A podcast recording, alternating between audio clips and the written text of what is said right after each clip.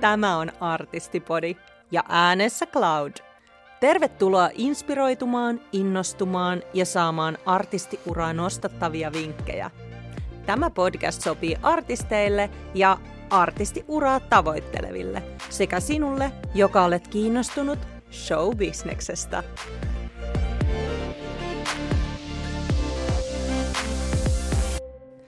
Tänään teemana on henkilöbrändi. Tervetuloa Artistipodin vieraaksi Pupulandia-blogin perustaja Jenni Rotonen. Jenni on tunnettu huippusuositusta Afterwork-podcastista ja tol- todella suuresta suosiosta sosiaalisessa mediassa. Moikka. Näiden ylisanojen jälkeen niin jännittää päästä ääneen. Tervetuloa. Hei Jenni, kerro tähän alkuun ihan omin sanoin, että kuka sinä olet? No mä olen Jenni Rotonen, 37V, öö, sosiaalisen median ammattilainen. Päädyin tähän, tähän rooliin ehkä vähän vahingosta, mutta, mutta ennen sosiaalisen median ammattilaisuutta olen opiskellut ö, Jyväskylän yliopistossa puheviestintää ja ehtinyt muutamassa työpaikassa sitten käydä tekemässä viestinnän hommia ennen kuin tämä somemaailma vei mennessään. Haluaisitko kertoa tästä sun yrittäjäpolusta? No joo, mä en itse asiassa koskaan nähnyt itseäni yrittäjänä tai se ei ollut mitenkään kovin suunniteltu muuvi, että, että mä vähän niin kuin vaan ajauduin yrittäjyyteen ja mä oon itse asiassa nyt tänä syksynä tuli kymmenen vuotta yrittäjyyttä täyteen ihan tällainen niin kuin täysipainoisena yrittäjänä. Että onhan mulla sitten ollut tuommoisten päivätöiden ohessa kaikenlaisia freelance-projekteja, että mulla on aina ollut kuitenkin sitten semmoista vähän yrittäjähenkistä toimintaa siinä sivussa. Kymmenen vuotta on nyt ollut sillä yrittäjänä, että ei, en ole ollut missään niin kuin kenenkään muun palveluksessa päivätyössä.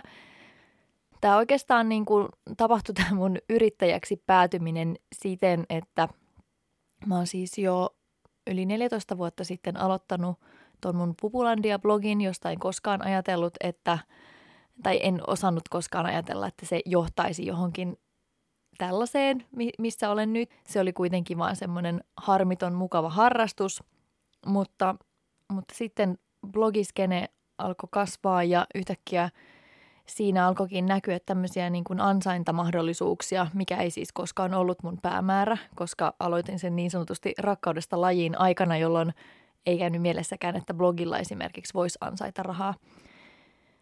Ja uskon itse asiassa, että se on kyllä osa sitä mun suosiota tai niin kuin, että se on varmasti osa syy sille, miksi mä oon myös jaksanut tehdä sitä näin kauan, tätä some-hommaa ja blogia ja kaikkea tota, koska, koska se ei ole koskaan lähtenyt liikkeelle siitä, että mulla olisi ollut joku niin kuin, sen suurempi päämäärä siellä kuin vain tehdä jotain, mistä mä tykkään.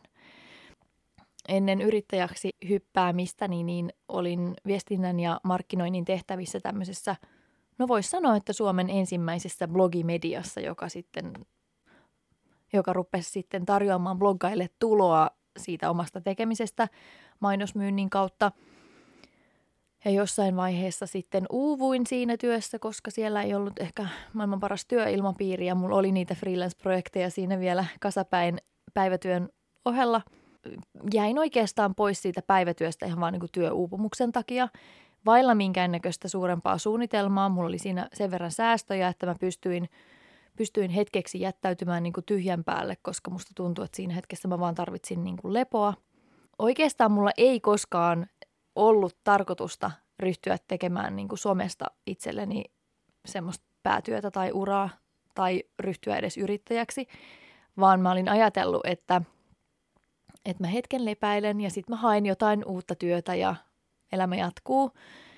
Mutta sitten kävikin niin, että, että sitten mulle tarjoutui niinku tilaisuuksia hypätä siihen yrittäjyyden kelkkaan, että siihen aikaan Trendilehti rekrytoi – sitten muut jossain kohtaa sinne niin kuin heidän nettisivuille tekemään sitä blogia ja alkoi maksaa mulle niin kuin siitä sen blogin kirjoittamisesta.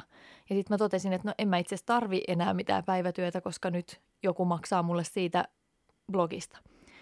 Ja siitä on tultu aika pitkä matka tähän päivään, mutta tota, tämä mun yrittäjätarina on tällainen pitkä ja polveileva. Siinä välissä tuli perustettua myös tämmöinen niin taide-muotilehti, semmoinen kuin Revs Magazine, yhden mun ystävän kanssa. Se, sitä projektia siinä tein oikeastaan niin kuin täysipainoisemmin sen irtisanoutumisen jälkeen, mutta jossain vaiheessa tosiaan tuli sitten tämä, tämä tarjous tehdä sitä blogia niin kuin ikään kuin päivätyönä.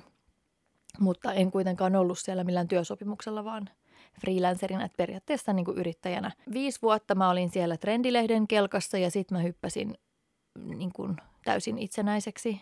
Ja nyt on ollut sitten – kuusi vuotta silleen täysin omillani, että mulla on niin kuin blogi sijaitsee omalla domeinilla, että se ei ole missään portaalissa tai minkään muun niin kuin palveluntarjoajan alla, mutta mulla on sitten yhteistyö diili Asenne-median kanssa, joka auttelee mua sitten tämmöisissä niin kuin mainosmyyntiasioissa. Tällä hetkellä pidän niin kuin parhaana skenaariona just tätä, että mulla on itsellä tavallaan kaikki luova vapaus toteuttaa mun yritystoimintaa sillä tavalla, kun mä itse haluan ja kukaan muu ei sanele mulle mitään ehtoja. Mä itse teen kaikki päätökset mun omaan yritykseen liittyen. Mutta, mutta joo, kymmenen vuotta mä oon nyt ollut yrittäjänä tämän pitkän jaarituksen.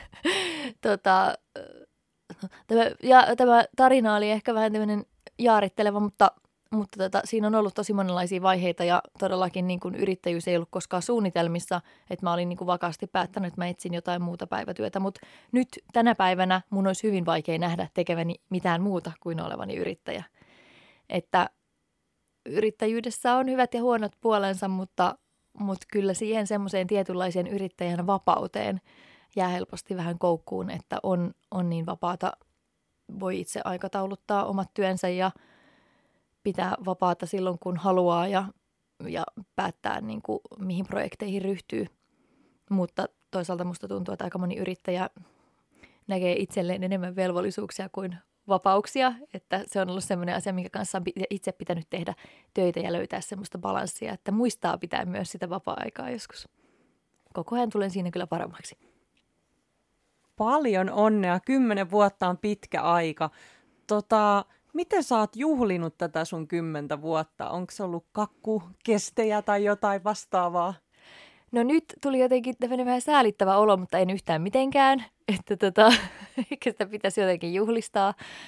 Mutta tota, ehkä voisi sanoa, että tässä kymmenen vuoden niin yrittäjyyden jälkeen, niin kymmenvuotisteema on se, että, että yritän jatkossa niin myös kuunnella enemmän itseäni ja omaa hyvinvointiani ja antaa aikaa myös itselleni sen työn rinnalla. Että ehkä tässä kymmenen vuoden aikana on kristallisoitunut se, että työt ei lopu tekemällä ja, ja oma hyvinvointi pitää aina asettaa ykkössijalle.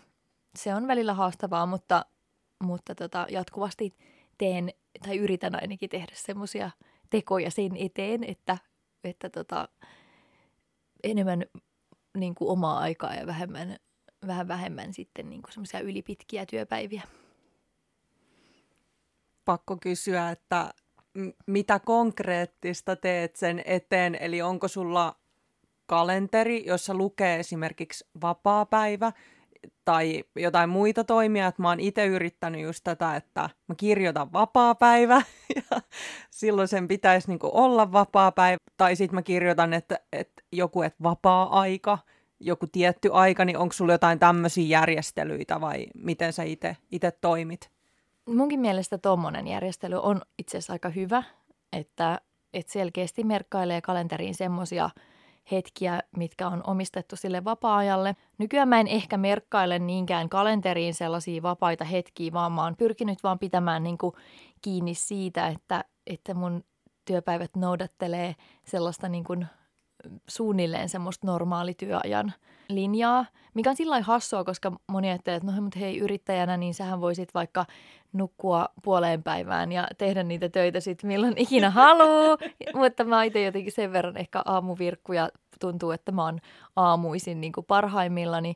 Ja sitten työmäärä on kuitenkin semmoinen, että, että melkein täytyy tehdä se semmoinen normaalin mittainen työviikko. Niin mä oon yrittänyt itselleni vaan luoda semmoista rutiinia, että, että työpäivä alkaa aamulla ja päättyy sitten siinä ihan viimeistään niin kuin, ihan viimeistään niin kuin viiden, kuuden aikaan ja viikonloppuisin. Iltaisin ja viikonloppuisin ei tehdä töitä, ellei ole aivan joku akuutti hätätilanne ja pakko, mutta, mutta se on ollut ilo huomata, että tänä päivänä niitä semmoisia akuutteja hätätilanteita on koko ajan vähemmän. Että mä oon aika hyvin päässyt siihen, että, että työpäivät pysyy niin kuin semmoisen järkevän mittasina. Mutta on mä sitten välillä aina niin kuin ottanut, että jos on joku vähän kiireettömämpi hetki, niin, niin sitten voi lopettaa työt vaikka jo vähän aikaisemmin tai, tai pitää vaikka jonkun spontaanin vapaa-päivän, että sitä mä, siihen mä niinku pyrin, että, että mulla olisi mahdollisuus siihen. Mutta yksi olennaisimpia asioita mun mielestä yrittäjän, yrittäjyydessä sen työmäärän hallintaan ja työ- ja vapaa-ajan välisen balanssin löytämiseen on se, että, että osaa sanoa ei on tosi vaikea kieltäytyä kiinnostavista projekteista ja tietenkin monella yrittäjällä siinä on varmasti myös semmoinen aito huoli toimeentulosta, kun ei ne työt välttämättä tuu semmoisena tasaisena virtana, että koko ajan olisi saman verran töitä, vaan voi olla tosi hiljaisia kausia ja sitten voi olla tosi kiireisiä kausia. Niin se on niin kuin yrittäjyydessä haasteellista, että pystyisi pitämään semmoisen tasaisen workflown käynnissä, koska, koska se ei välttämättä ole aina itsestä sit kiinni, miten, miten niitä semmoisia niin rahaduuneja tulee kohdalle. Mulla kun on ollut semmoinen niin hyvä tilanne, että ei ole sillä tarvinnut murehtia siitä toimeentulosta, että tuleeko tarpeeksi semmoisia rahaduuneja, niin mulla se on nyt enemmän ollut vaan sitä, että opettelee, että vähempikin riittää. Milloin sä tiedostit ensimmäisen kerran, että teet niin henkilöbrändiä itsestäsi? Tämä on tosi hyvä ja vaikea kysymys, koska se semmoisen henkilöbrändin luominen ei ole koskaan ollut mulle kauhean tietoista. Mä oon aika semmoinen intuitiivinen navigoija työelämässä, eikä mulla ole koskaan ollut myöskään mun uran suhteen hirveän semmoisia selkeitä ennalta määritettyjä tavoitteita. Mä oon usein kutsunut itseäni, että mä oon semmoinen kunnianhimoinen ajelehtiä, eli mulla ei välttämättä ole kauhean tarkkaa suunnitelmaa, että mihin mä pyrin tai mitä mä oikeastaan edes haluaisin tehdä. Mä vaan niin tunnustelen, että mikä tuntuu hyvältä ja sitten menen sinne suuntaan, mikä tuntuu hyvältä. Ja tähän mennessä se on johtanut hyvin paikkoihin. Mutta tota, et sama homma on ehkä ollut vähän tämän henkilöbrändäyksen kanssa. Mä oon kovasti miettinyt sitä, koska mulla on ollut tietyllä tavalla ihan alusta asti jotenkin aika semmoinen johdonmukainen linja siinä, siinä niin kuin minkäla- millä tavalla mä oon ryhtynyt tekemään vaikka sosiaalista mediaa ja sitä mun blogia – ja mä oon miettinyt, miten mä oonkin osannut jotenkin olla niin johdonmukainen siinä. Ja mä en ole, mä, mulla ei ole siihen oikeastaan mitään vastausta. Mä oon miettinyt, että voiko siihen auttaa se, että mä oon opiskellut viestintää ja mä oon tavallaan niin kuin viestinnällisesti niin kuin melko lahjakas tai se on, se on niin kuin semmoinen lahja, mikä mulla on. Ja mä oon kuitenkin ollut sit niin kuin 23-vuotias, kun mä oon aloittanut sen blogin, että mä en ole ollut ihan mikään teini-ikäinen niin kuin osa siihen aikaan aloittaneista bloggaajista – oli, niin mulla on ehkä ollut kuitenkin sit jotenkin semmoinen hy- hyvä harkintakyky siinä hommassa. Kattelee vaikka jotain omia vanhoja blogiarkistoja, niin ei siellä ole niin kuin oikeastaan kauheasti mitään semmoista, minkä takana mä en voisi enemmän tai vähemmän seistä tänäkin päivänä, eikä ole sellaisia postauksia, joiden sisältö hävettäisi tai joista mulle tulisi sellainen olo, että mä oon puhunut liikaa tai paljastanut itsestäni liikaa tai – se on tullut mulle hirveän sille intu- intuitiivisesti. Ehkä se niin kuin tajuaminen, että, että mulla on jonkinlainen henkilöbrändi, niin on tullut vasta ihan tässä, niin kuin, no en mä osaa sanoa kuinka, kuinka monen, mon, monta vuotta sitten, mutta ehkä sitä kautta enemmän kuin, kun, sit, kun on ollut tämmöisiä vaikka kaupallisia yhteistyökumppaneita, niin kun he on ehkä nostaneet esille sitä, että mun brändi sopii hyvin vaikka heidän – arvomaailmaan tai jotakin tämmöistä. Ja sitten sitä on ruvennut niin miettimään, että niin joo, totta, että niin, että minutkin nähdään varmaan brändinä. Mm. Mutta se on silleen kiinnostava ja haastava ajatus, koska sitten kuitenkin mä oon siellä vaan mä. Tietenkin mä rajaan sitä, että mistä mä puhun ja mulla on jonkinlainen niin kuin sisäänrakennettu linja siellä, että mi- millä tavalla mä haluan sitä tehdä. Mutta koska se ei ole kauhean laskelmoitua eikä suunnitelmallista – niin, niin on vaikea niin kuin ajatella itseään henkilöbrändinä, kun enemmän ajattelee itseään vaan niin kuin henkilönä. Joo. Voisiko tähän jotenkin miettiä, että sulle ne tärkeimmät asiat on sitten ollut just se, että sä oot silloin alusta asti vetänyt jotkut tietyt rajat itsellesi ja sun tuottamalla materiaalille? No varmasti joo, ja sitten mä oon tavallaan ollut hirveän uskollinen itselleni alusta asti, että mä uskon, että se on kuitenkin niin kuin, niin se riippuu hirveän minkälaista henkilöbrändiä haluaa luoda. Että haluaako luoda nimenomaan nyt, jos puhutaan vaikka artisteista, niin, niin artisti minä on kuitenkin varmaan aika erilainen monella kuin tämmöinen sosiaalisen median persoonilla, tai, tai sosiaalisen median persoonat varmaan kuitenkin on niin kuin, antaa itsestään enemmän. Tai en tiedä, mutta musta tuntuu, että kuitenkin artisti tämmöisen roolin taakse on hiukan helpompi sille piiloutua ja olla vähän semmoinen salaperäinenkin hahmo ja valita, että minkälainen haluaa, että se on vähän niin kuin rooli, että minkälainen haluaa niin kuin olla siinä yleisön edessä, siinä missä sitten niin kuin sosiaalisen median ammattilaisena se olisi aika vaikeaa ylläpitää semmoista roolia, jolloin mä oon todennut, että mulle on niin kuin helpointa, kun mä oon vaan oma itseni, koska silloin mun ei tarvitse niin kuin miettiä, että no onko tämä nyt linjassa tämän mun brändin kanssa, koska se mun koko brändi rakentuu tosi puhtaasti mun oman persoonan ja niin kuin sen mun aidon itsen ympärille. Miten sit sun tavat tehdä? Tietyllä tavalla sä sanoit, että oma itses, joo, mutta onko jotain semmoisia asioita, mitä sä voisit sanoa, että sulla olisi jotenkin muuttunut tässä vuosien varrella, että miten sä teet tota sun henkilöbrändiä? No ihan varmasti se on jollain tavalla muuttunut ja mä oon itsekin muuttunut kuitenkin tästä melkein 15 vuodessa varmasti, toivottavasti.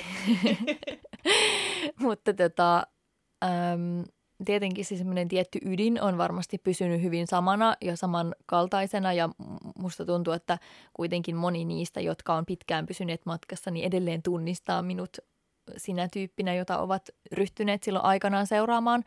No varmaan yksi, miten se on muuttunut, niin tietysti niin kuin maailma muuttuu ympärillä ja kanavat muuttuu.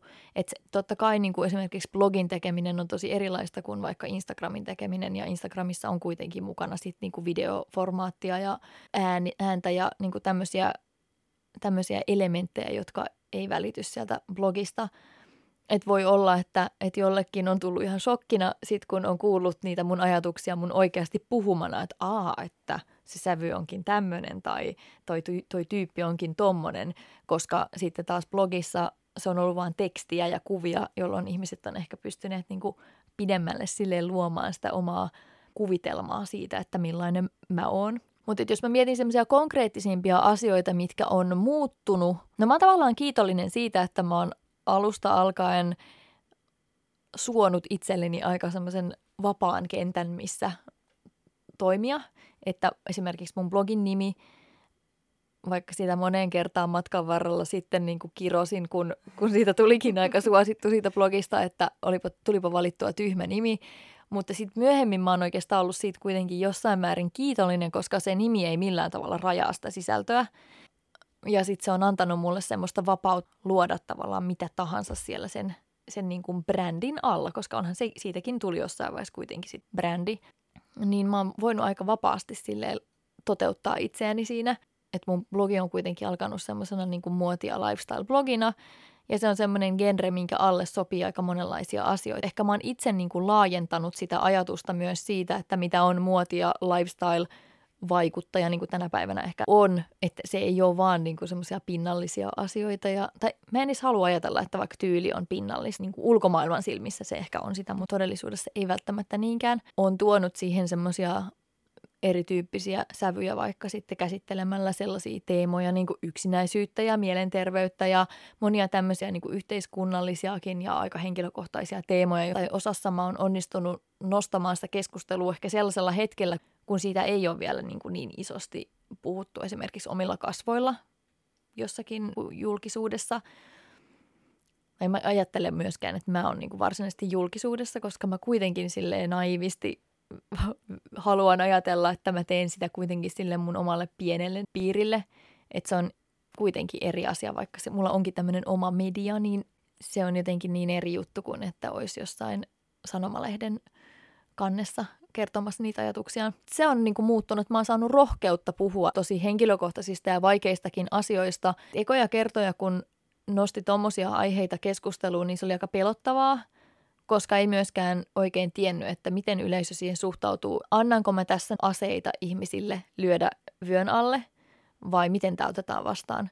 Ja sitten mä oon huomannut kuitenkin matkan varrella, että itse asiassa niin hetket, kun uskaltaa olla niin kuin herkkä ja haavoittuvainen ihmisten edessä, niin ne on lopulta ollut tosi palkitsevia. Tai sillä tavalla, että se on huomannut, että sillä on ihmisille merkitystä ja se on antanut sitten niin kuin sen palautteen kautta rohkeutta tarttua tulevaisuudessakin tämmöisiin haastaviin aiheisiin. Ja, ja sitten mä oon niin kuin jatkanut tavallaan ehkä semmoisena loogisena jatkumona itseä koskettavien – yhteiskunnallistenkin teemojen kautta ehkä vähän niin kuin yleisemmälle tasolle puhumaan yhä enemmän niin yhteiskunnallisista teemoista myös, myös sellaisissa asioissa, jotka ei välttämättä suoraan sit kosketa mua itseä. Onko jotain saavutuksia, mitä sä koet, että sä oot saanut tuolla sun henkilöbrändäyksellä?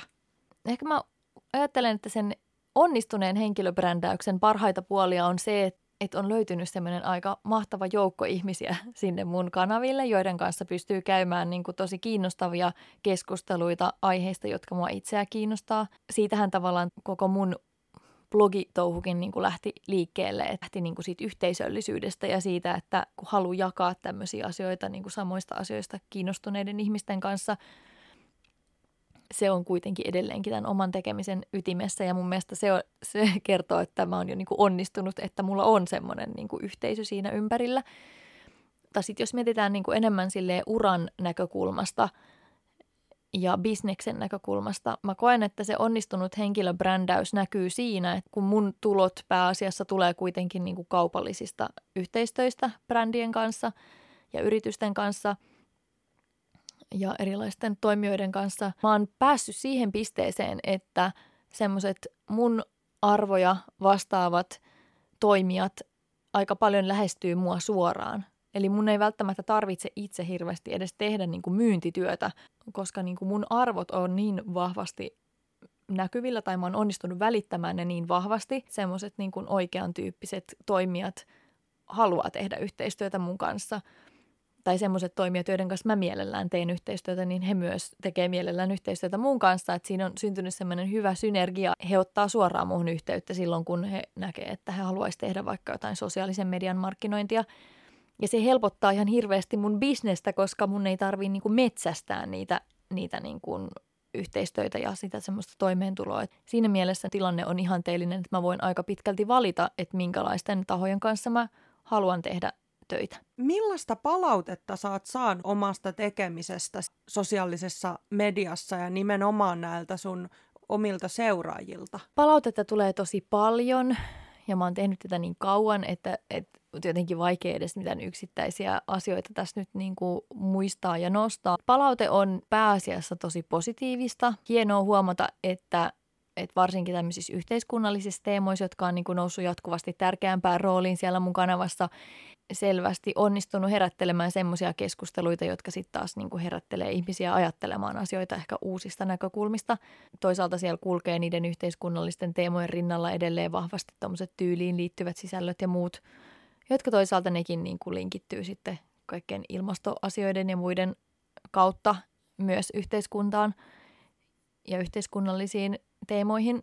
Aika paljon tulee niin semmoisia palautteita, että et, no esimerkiksi ihan tässä pari päivää tuli palaute joltakin naiselta, joka kertoi, että hänellä on ollut tosi hukassa jotenkin oma tyyli sen jälkeen, kun hän sai toisen lapsensa, että on vähän kuin kadottanut itsensä siinä prosessissa.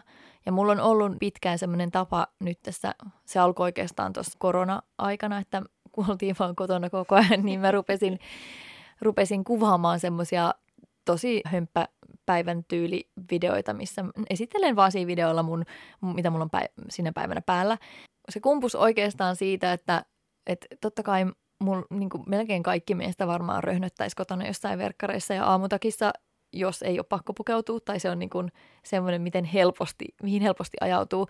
Ja mulla tuli semmoinen olo, että siinä vaiheessa, kun ne pandemian keskellä päivät vaan oli semmoista itseään ja toisiaan toistavaa puuroa, että ainakin mä voin nyt jotenkin yrittää niin kuin tehdä itselle parempaa fiilistä sillä, että mä pistän jotain kivaa päälle. Se alkoi siitä, että mä niinku puin tyyli jotain juhlamekkoja suunnilleen kot- kotona. Silleen, että no, kun ei näitä nyt pääse missään käyttämään, niin käytetään sitten kotona. Ja siitä on tullut sellainen tapa, että mä julkaisen niitä, niin tämä nainen laittoi viestiä, että nämä on olleet hänelle tosi inspiroivia, että hänestä tuntuu, että oikeastaan vaan niitä katselemalla hänelle on niin kristallisoitunut se, että minkälaisesta tyylistä hän tykkää, millaista tyyliä hän ehkä itselle haluaisi ja tämä on ollut hänelle niin kuin todella iso apu sen oman tyylin löytämisessä. Ja vaikka tämä nyt niin kuin voisi ajatella, että toi nyt ei ole sillä mitenkään maailman isoin asia, mutta se oli selvästi hänelle tosi iso asia, että hän oli niin kuin löytänyt semmoisen selkeän ajatuksen siihen niin kuin niiden mun videoiden avulla. Ja siitä tuli tosi hyvä mieli. Voinut auttaa jotakuta toista ihmistä tällä tavalla. Mutta että palautetta tulee ja tietysti yhteiskunnalliset aiheet herättää niin kuin paljon monenlaisia ajatuksia ja näkemyksiä, eikä, eikä aina olla samanmielisiä kaikesta. Ja mulla onkin niin kuin yksi ehkä semmoinen mun kanavan vahvuuksista on se, että, että se on aika semmoinen keskustelullinen ja mä paljon myös jaa mun seuraajien kommentteja niin anonyymisti sitten siellä mun storeissa, koska niin kuin mä en ole kuitenkaan monen aiheen asiantuntija, mutta jotkut mun seuraajista esimerkiksi saattaa olla, niin että on kiva antaa niin kuin ääntä myös muille sit siellä mun kanavassa. Mites sitten, jos tulee jotain kritiikkiä sun toiminnasta, miten sä pystyt kestämään semmoista ja mitä työkaluja sulla on sellaiseen? Varmasti jotain kritiikkiä aina välillä sit tulee ja semmoista negatiivistakin palautetta. No kritiikkihän itsessään on kuitenkin, se pitäisi nähdä niin kuin hyvänä asiana, koska sehän on aina niin kuin mahdollisuus kehittää itseään entistä paremmaksi. Luulen olevani siinä asiassa aika sellainen tyypillinen ihminen, että kritiikin vastaanottaminen on kuitenkin meistä monelle aika hankalaa ja se riippuu hirveän paljon siitä sävystä, miten sen annetaan. Ja musta tuntuu, että tuolla sosiaalisessa mediassa niin monelta välillä nämä käytöstavat vähän niin kuin hukassa, että ja hampurilaismalli unohtuu, että mennään välillä aika niin kuin hyökkäävästi asiaan ja tuntuu, että se viesti menisi ehkä paremmin perille, jos sitä vähän toisella tavalla niin kuin lähestyttäisiin, ettei vastaanottaja mene heti puolustuskannalle, mutta semmoista asiallista ja ajatuksia herättävää kritiikkiä, joka saa niin kuin uudelleen arvioimaan omaa toimintaa, mutta sitten tulee myös semmoista, semmoista kritiikkiä, että no, en vaan voi miellyttää kaikkia, että, että sitten täytyy kuitenkin pysyä uskollisena niin kuin itselleen, mutta että on tietenkin semmoisia asioita, joissa on hyvä myös sitten pystyä tarkastelemaan sitä omaa omaa toimintaa.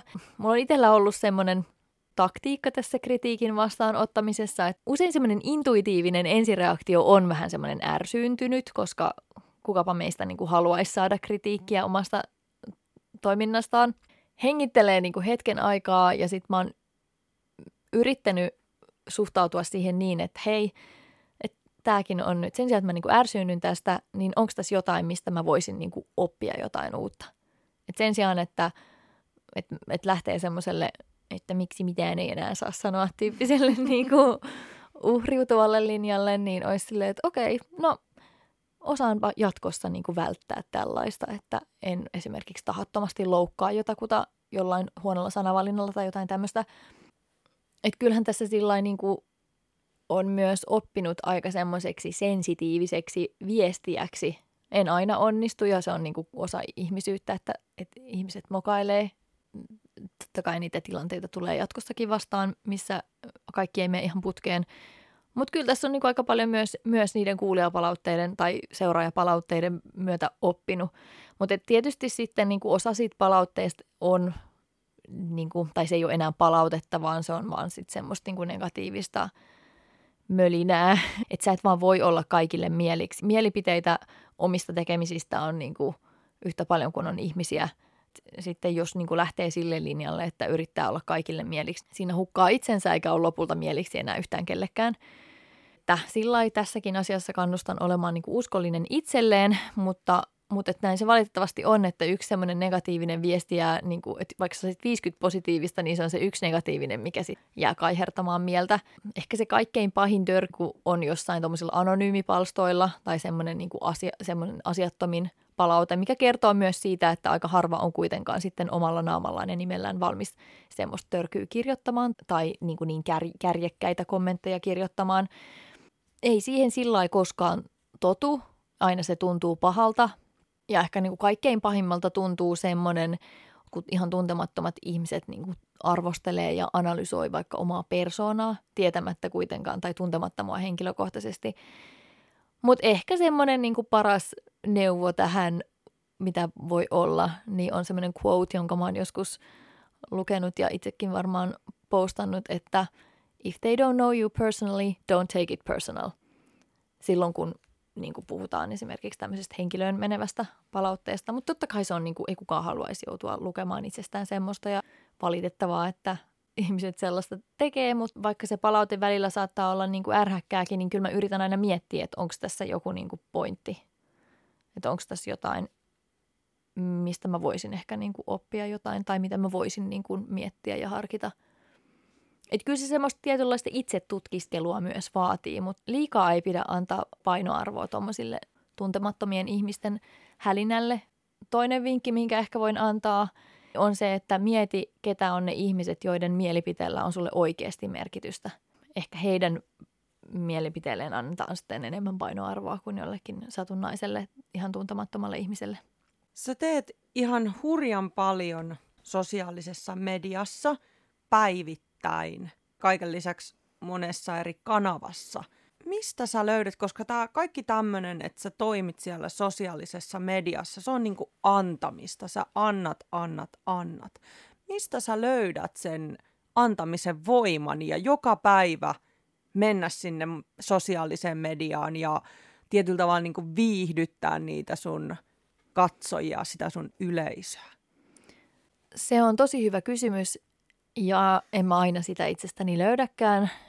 Tuntuu, että moni ei ehkä myöskään niin kuin tajua sitä, että miten kuormittavaa se semmoinen jatkuva niin kuin itsestään antaminen voi olla. Mä oon itse yrittänyt tehdä niin, että silloin kun mulla on semmoinen olo, että mulla ei ole mitään annettavaa, niin mä myös kunnioitan sitä oloa.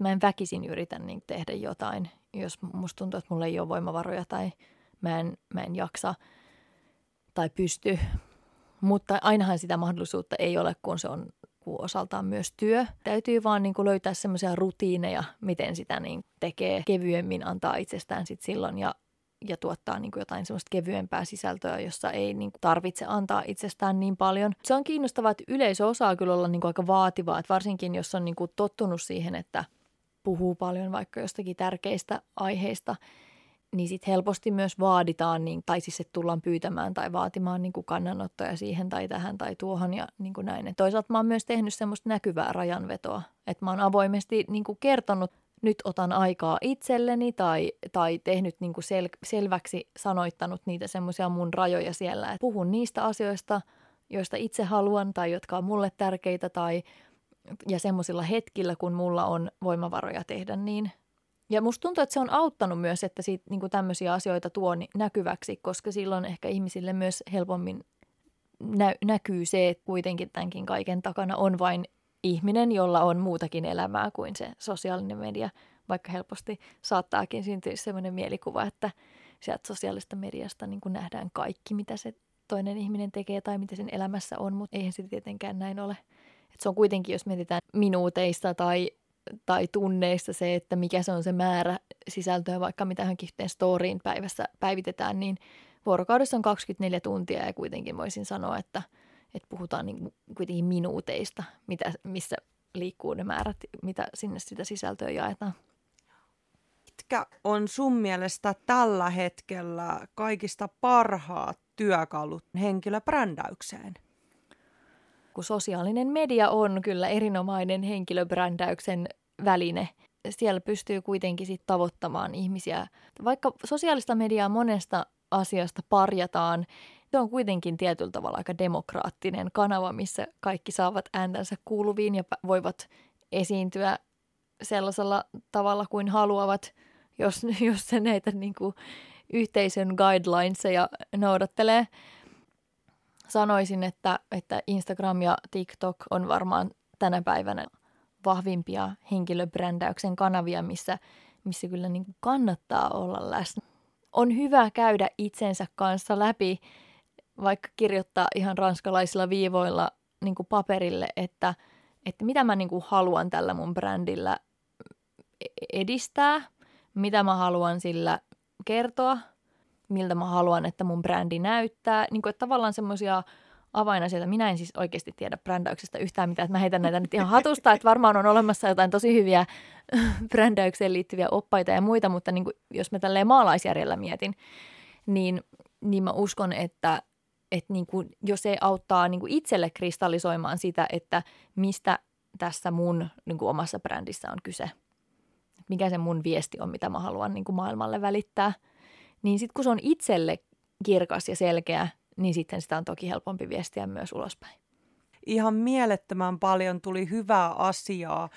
Kiitos tosi paljon Jenni, että sä tulit vieraaksi mulle ja varmasti kaikki artistit saa tästä tosi paljon, paljon itselleen hyviä vinkkejä. Kiitos paljon.